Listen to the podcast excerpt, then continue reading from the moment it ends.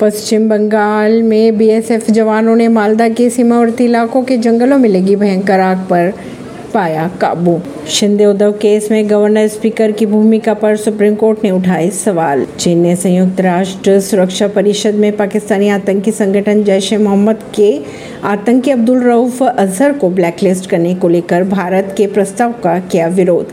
यह आतंकी मसूद अजहर का भाई है और संसद हमले में पठानकोट हमले समेत भारत में कई आतंकी हमलों में शामिल भी रहा है। अमेरिका ने 2010 में उस पर प्रतिबंध लगाए थे। एमपी सरकार ने द कैरल स्टोरी को किया टैक्स फ्री कैरल स्टोरी को टैक्स फ्री करने का आदेश वापस नहीं लिया, नरोत्तम मिश्रा ने कहा।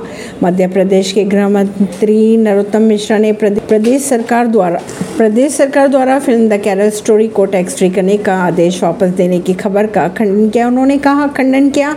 उन्होंने कहा, सिनेमा घर के संचालक व अन्य लोग भ्रम की स्थिति में ना रहे, यह फ़िल्म प्रदेश में टैक्स फ्री है और रहेगी। ऐसी ही खबरों को जानने के लिए जुड़े रहिए जनता श्रेष्ठा पॉडकास्ट से परवीन दिल्ली से।